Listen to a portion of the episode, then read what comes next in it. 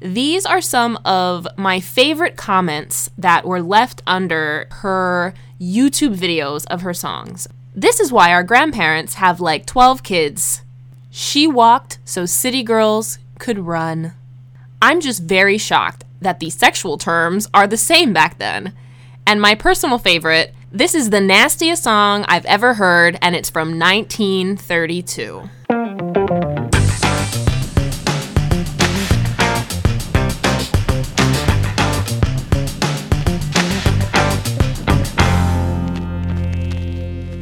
Welcome to Broads You Should Know, the podcast about amazing and noteworthy women in history. I'm Jupiter F. Stone. I'm Chloe Sky.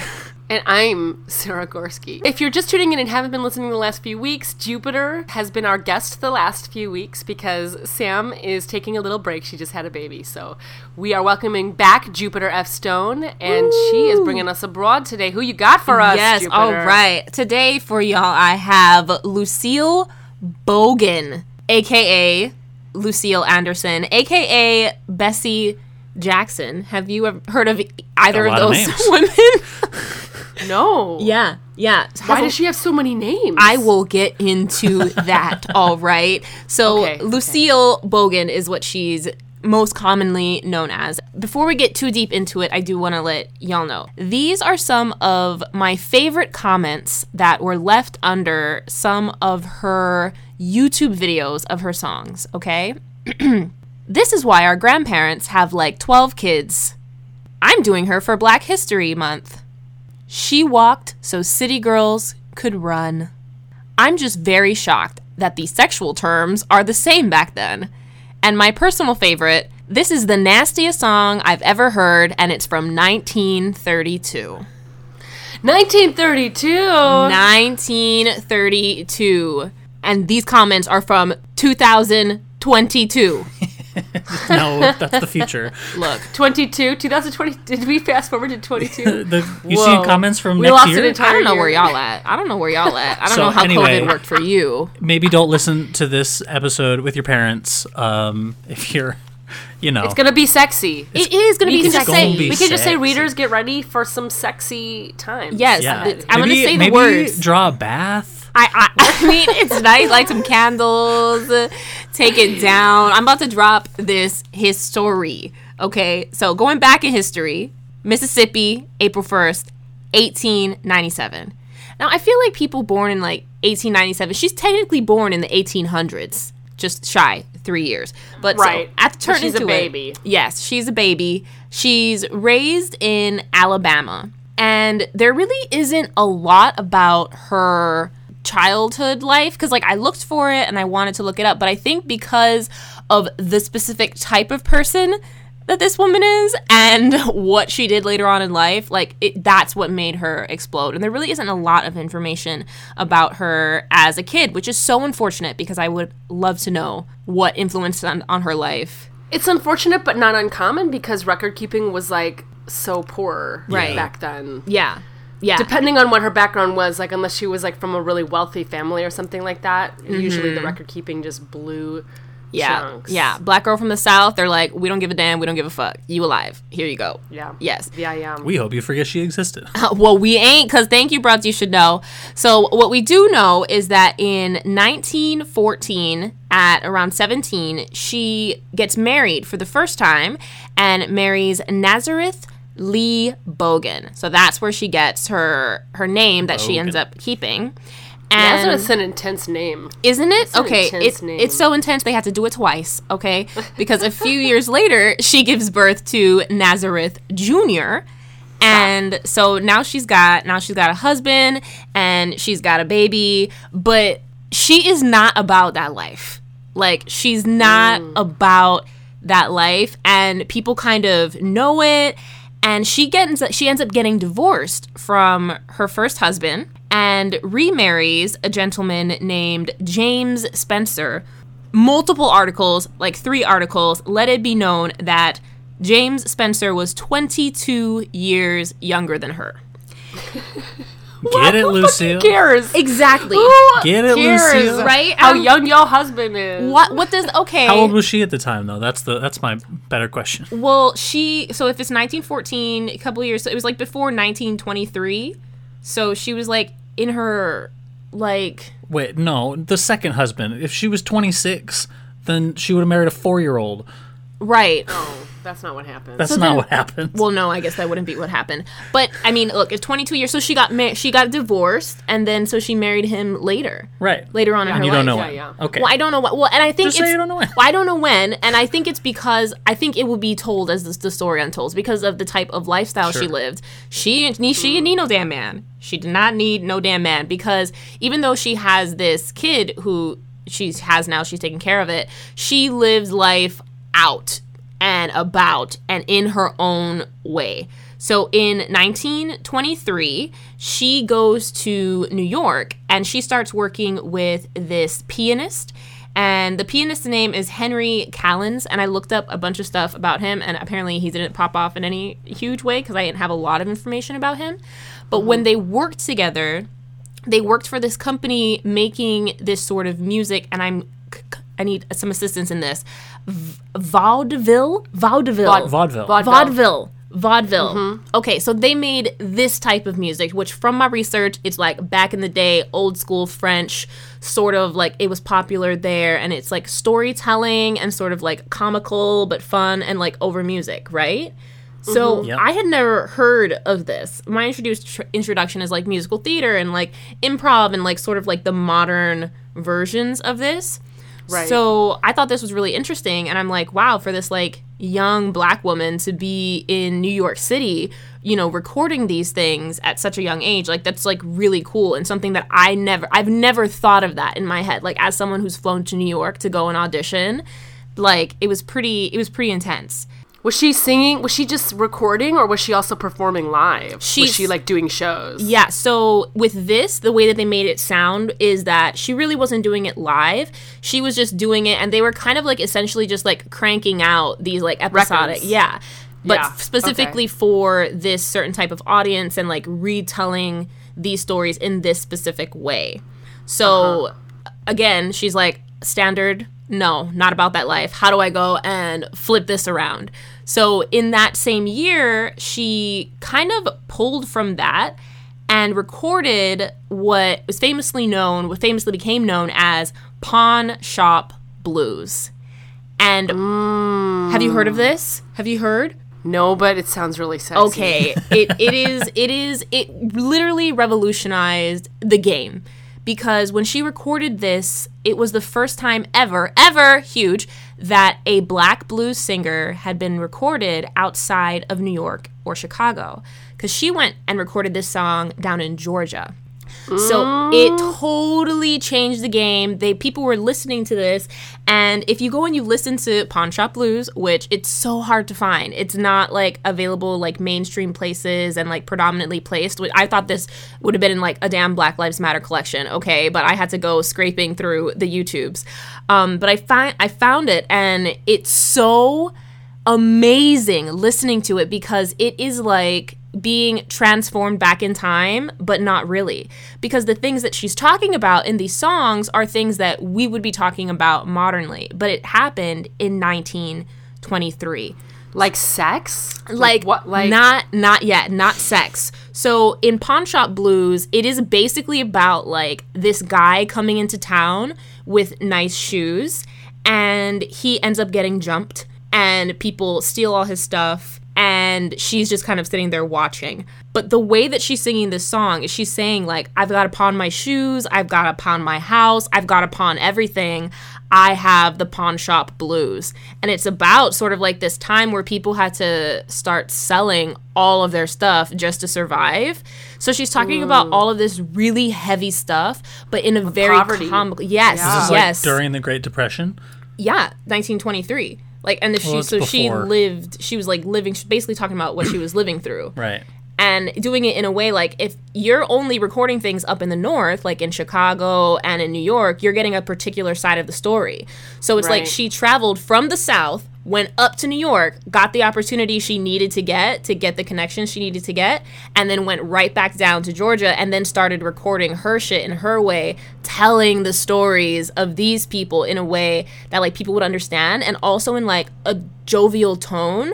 So it's like, yeah, we're going through this and it's hard, but like, let's talk about it. Let's have these conversations. And people really, really related to that. And it became mm. very popular and it kind of spread like wildfire and she got so popular that she ended up moving to Chicago and she started recording yeah, more. My stomping ground. Hey, hey, maybe you breathe some recycled air at the same point. I don't know. I don't know.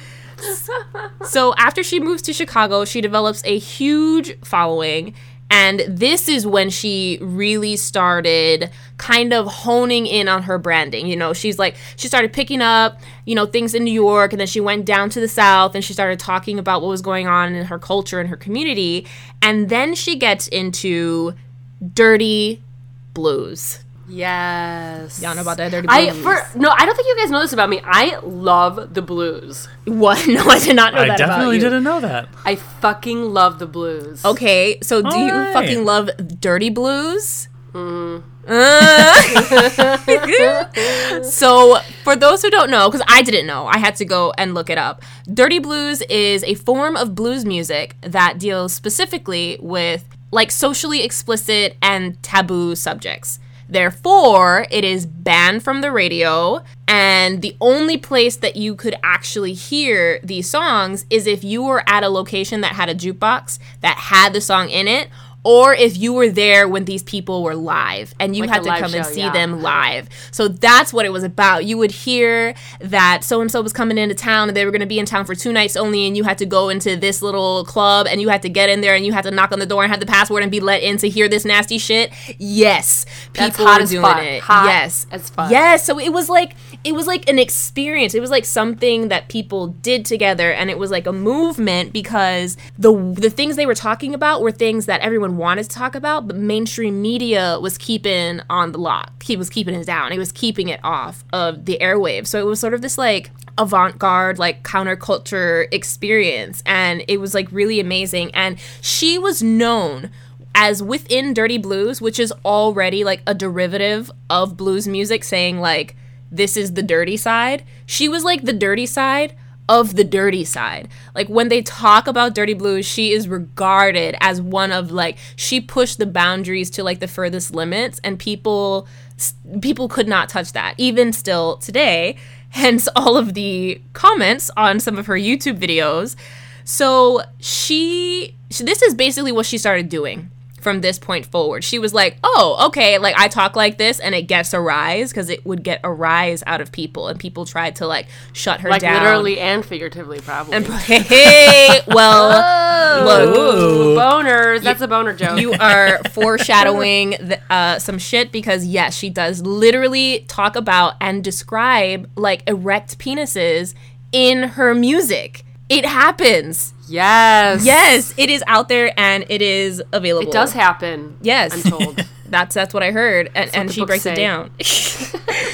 so uh, when she when she kind of gets gets this going, gets this audience in Chicago and starts recording these songs, she does a beautiful 5-year long collaboration with pianist Walter Roland who recorded most of her songs with her.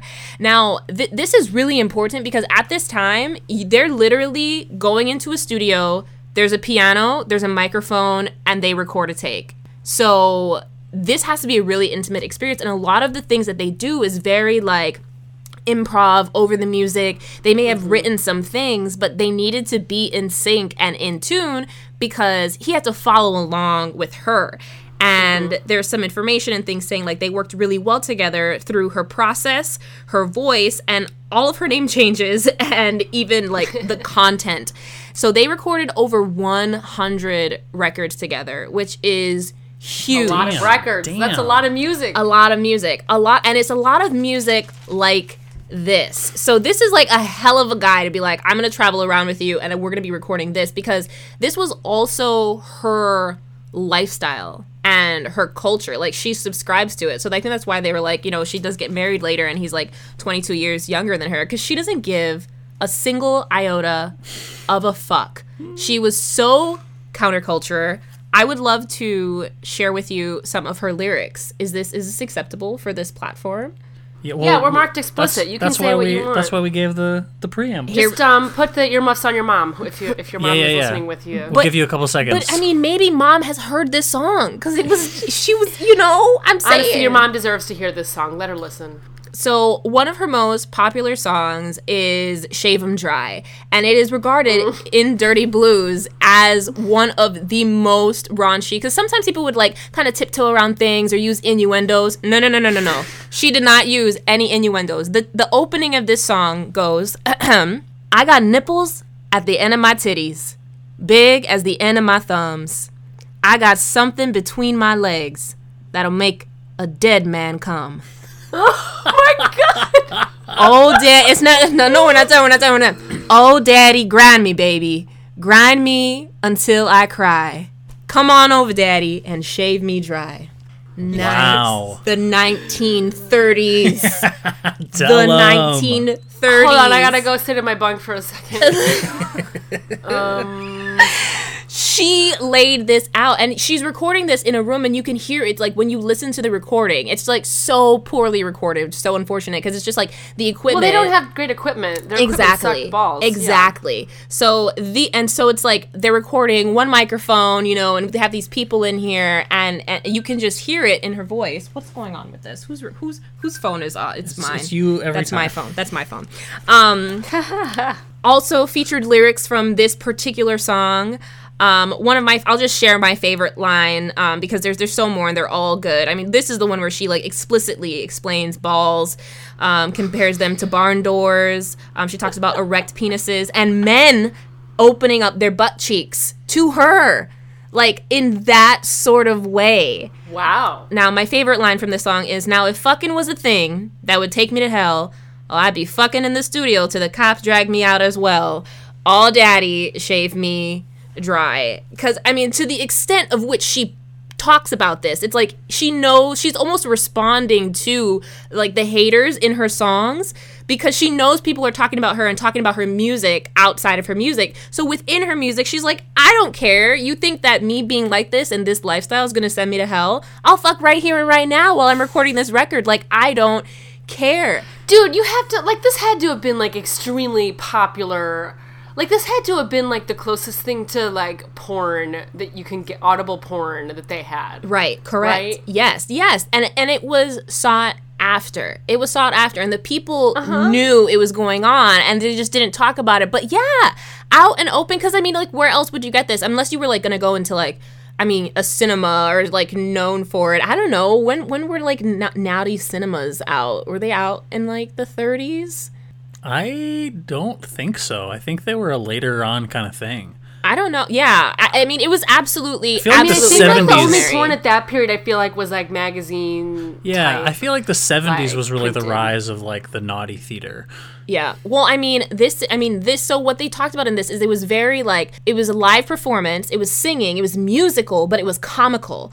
So she set the tone and set the precedent for like all these feature things. Like I remember growing up listening to Ludacris, and I love listening to Ludacris because he was hilarious. But he was talking about sex, and he was talking about how cool he was, and he was talking about all the same things the other rappers talked about. But it was funny, and it was more mm. like lyrical storytelling. And through my research, you can see, and there are connections that go back to these like the the, the sort of like male counterpart in this situation, which we won't talk about a lot because you know broads you should know.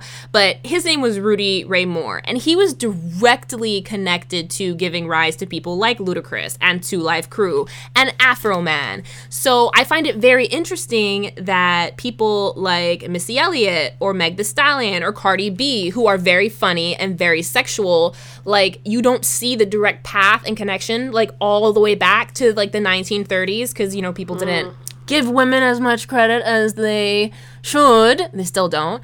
But that mm-hmm. line is also there, and I just I just find it fascinating because she went on like a hundred plus records and did it for quite a while and even tapped into um, she was noticed to tap into some lgbt issues as well because she had a hmm. song mm. named bd women's blues which stood for bull dyke women's blues. Wow. Yes. Wow. And her song in the 1930s said come in a time where bd women ain't gonna need no men.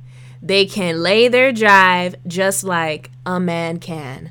Yes. Come through with that information, Miss yes. Bogan. So she continued to challenge social norms and challenge gender norms and gender roles in her music and was completely unapologetic about it. Would constantly sing about, you know, having sex and prostitution, but not prostitution in a derogatory way, in a way where it's like, give me my money and give me this dick and I'm gonna fuck you down good and this is the way that it's going to be and was completely unapologetic about it throughout her entire career um, she continued to make waves and is regarded in the well established incredibly famous music genre of blues and in like I mm. think like I mean I don't listen to, to, to blues. I'm not like like you, Sarah. I don't love it, oh, but man. this might pull me sexiest. in. Do you know what? I truly like. T- I credit the blues for my first. Um, I feel like the blues is what really actually introduced me to the like racial inequality. Wow. Um, because a lot of the blues is a, like heavily talks about all of that stuff. Mm-hmm. And I'm like deeply like my one of my very favorite musicians is Ben Harper, and he like a long time ago started singing about all this stuff. Um, that like now is like v- common vernacular because of Black Lives Matter and all that stuff. But like the blues has been like I think for like because I grew up in the white like mm-hmm. you know middle class suburbs of Chicago. Mm-hmm. So I didn't have exposure to like the kind of life that like blues singers sing about usually. Right. Cuz it's cuz usually it's about poverty like mm-hmm. deep poverty and like you know blues is not like a rich person's genre yeah. if you if you think about like not to not to generalize it but it's like definitely not like that's not where it was born out of. It was born out of like the poor black communities mm-hmm. talking about the shit that people are fucking dealing with. Right. Yeah. Like, so it's just and Chicago has is notorious for having like really great blues bars. So there's some like really great blues there and live blues when we're not in pandemic times there's like amazing live blues like i used to go to like buddy guys legends and stuff like that and like the blues are just they always and have been like a deep part of my life i love them and I feel like everyone should listen to them. well, you're gonna have to incorporate this new blues musician into your repertoire, then, Sarah. I, I know. If I start to YouTube her, am I gonna start getting like crazy algorithms now, like in my video watches? Though. Look, okay. So full disclosure, um, we Chloe and I found out about this broad. I hope you think she's a broad because we were mm-hmm. watching the history of swearing on Netflix and they had mentioned her and dropped in one of her quotes from her music um, and it was like you know i'm that bitch from baltimore. And she like just basically said the word cock like 15 times like just like blew my mind. And and it was such a short snippet. But if you actually go and look at some of the youtube comments people were like thank you so much netflix history of swearing for putting me up on this game because now I'm gonna have to like listen to her. But I had to go back to Netflix and s- search through the whole season because they did a whole bunch of swear words and I didn't know which one she was in because she uses all of them very fucking liberally. yes. But before that, I I was like, I don't want to scroll through. Let me just see if I can like type in and find her. So I'm like, older black lady sings about you know like sex and the things that came up. Oh man. Oh man, it was wow. uh, it was not did her. you even did you remember to go into incognito mode? I did not. You, did that? you know, it's just Chloe and I here, so like really, we don't have anything to hide. I don't think. I don't no, know. it's not about hiding. For me, it's not about hiding things, but it's about like not wanting my the ads offered to me to reflect like the random things that I uh, like. You don't need sex cookies in your browser history. Because like sometimes I'll like research something for like one of my clients or something, and then I see ads for that product, and I'm like, but I never wanted They have products. Mm-hmm. So I started to like use incognito mode just so that like I don't get weird ad tracking. does it does it work like that? I didn't know that. Yeah. Really? Yeah. In, yeah. Oh, well then you everyone the cookies, should do incognito all the time for everything. Yeah, because the cookies when you're not in incognito mode, the website store. I'm you know if you guys didn't already know, I do web design and development. yeah, yeah. But websites have cookies, and that's how like Google and Facebook and like that's why when you say something out loud into a microphone or near your computer that you get start to get ads for it. Yo. it's because of those tracked cookies and all that stuff. So if you don't want to get an ad for something you're researching, hot tip incognito mode. I would be happy to get ads for any research that I've done for Lucille Bogan to come up on my. In fact, that is the only ads that I want. Is things in regard to the subject nature. Mm, I so, love it. Yeah. Anyway, um, towards the end of her career and the end of her life, she started um, she started managing her son's blues group which I thought was really cool. He had like a jazz blues group. I mean, her son is like in really not a lot of mention in her life just because of like the. Did she do she like generally? Did she do really well? Did she like make a lot of money? Like, did she profit off of her own success, or did other people take her fucking money? No, yeah, it seems like she was popular like, amongst her community and really much supported in her culture, but it wasn't really accepted in mainstream. And like, she was even an extremist within her dirty group. So yeah, it didn't seem like she was super successful. Like it's really hard to like find her things. Um, you know, like I don't know if she has like a trust or anything, but if they're out there and they hear this, like hook it up. I'll work with y'all. Um, but she did end up moving to California and she was writing music up until she passed away. And her wow. her last song that she wrote was interestingly, ironically, called Gonna Leave Town. And that was the last song that she ever Whoa. wrote. Yeah. That's intense. Yeah. She knew. She knew. So a lot of her stuff has been. Um, That's like some Frida Kahlo shit. That's like. Yep. I've seen it. I'm my death it. is happening. Here's my last con- contribution. Yeah. I feel like that's how she take it. You know, she was really upfront about life. This is what it is. I'm going to live it how I want to live it oh, she has some songs about I got a man that I love and a man that I like, and like I decide which one I want to take home at night. Like, oh, it's so good. It's just just yeah. so good. Yeah, lean into the polyamory. So, and seriously, early. so please, please, please, if you have an opportunity, go look up her stuff, listen to some of her music, and then remember that she was singing this in the 30s. So the fact that people are upset about WAP is a lie. It's a is lie. it gonna destroy women? People people are afraid of pussies in yeah. general. People are afraid, afraid, of, they're afraid of vaginas, mm-hmm. especially and vaginas are extra scary. especially ones that are experiencing pleasure. Right. Correct. Well, as right. we have learned now, two weeks in a row, we gonna have Jupiter, to switch it up. Jupiter, I have a question. So, of like, she had multiple names. Was there one name in particular that most of her stuff was published under, or do you have to look up all of it? Yes. So most of her stuff, like, if you want to hear her stuff, and especially the stuff she's known for, um, Lucille, Lucille Bogan. If you look up Lucille Bessie Bogan. Jackson, she started going under Bessie Jackson when she wanted to, because she ended up getting so popular, so famous that you know her stuff would be like judged accordingly or judged according to her most explicit thing or whatever her last thing mm, was. Mm-hmm. So she did Bessie Jackson when she wanted that was kind of like her surname, her like ghost writer artist, ghost yeah. artist. Yeah. Yeah, yeah. Which I think is so fucking cool when you get so, so popular, cool. you have to get like a new name and then that gets popular too. Like you are doing something right, sister. okay, wait, I have another question. Yes. Uh, um so you said like people had to go into these like secret clubs to listen to her music. But did they ever like get busted and like arrested for like singing dirty? Oh my gosh, I do not know. So there was nothing. I was kind of like hoping for that, you know. Like I mean, I look. What was okay. that fucking Dang. Madonna? I wanted that too, and I wanted Chloe to write the the screenplay about it. Yeah, well, I will. I will continue. I'm so excited to have found this person, and just because of like the type of person I am, how pop culture is music now, I don't see myself uh, dropping this broad anytime soon. So if I get Hot. the updates, I'll bring them in. I'll bring him shave in. Shave you dry. Let's shave you dry. Yo, I'm just. Ah. Sh- sh- sh- I'm about it. Thank you. Thank you. I love it. What a broad. Thank you, Jupiter. She's yes. amazing. I'm glad real. you think so. Thank you for letting me share her. And please promise to like go and look up and listen to one song at least. At least incognito, one. fine. Yeah. But. or not incognito. Be daring. Change up your Facebook algorithm. get some get some ads that you uh, aren't expecting. Yeah. As always, if you like this podcast, give us a like, give us a review to be our best friend. Um, Yeah, um, suggest would be our best abroad. Go to broadsyoushouldknow.com, see our database. You can suggest abroad to us there, and we will see you next week for another Broad You Should Know.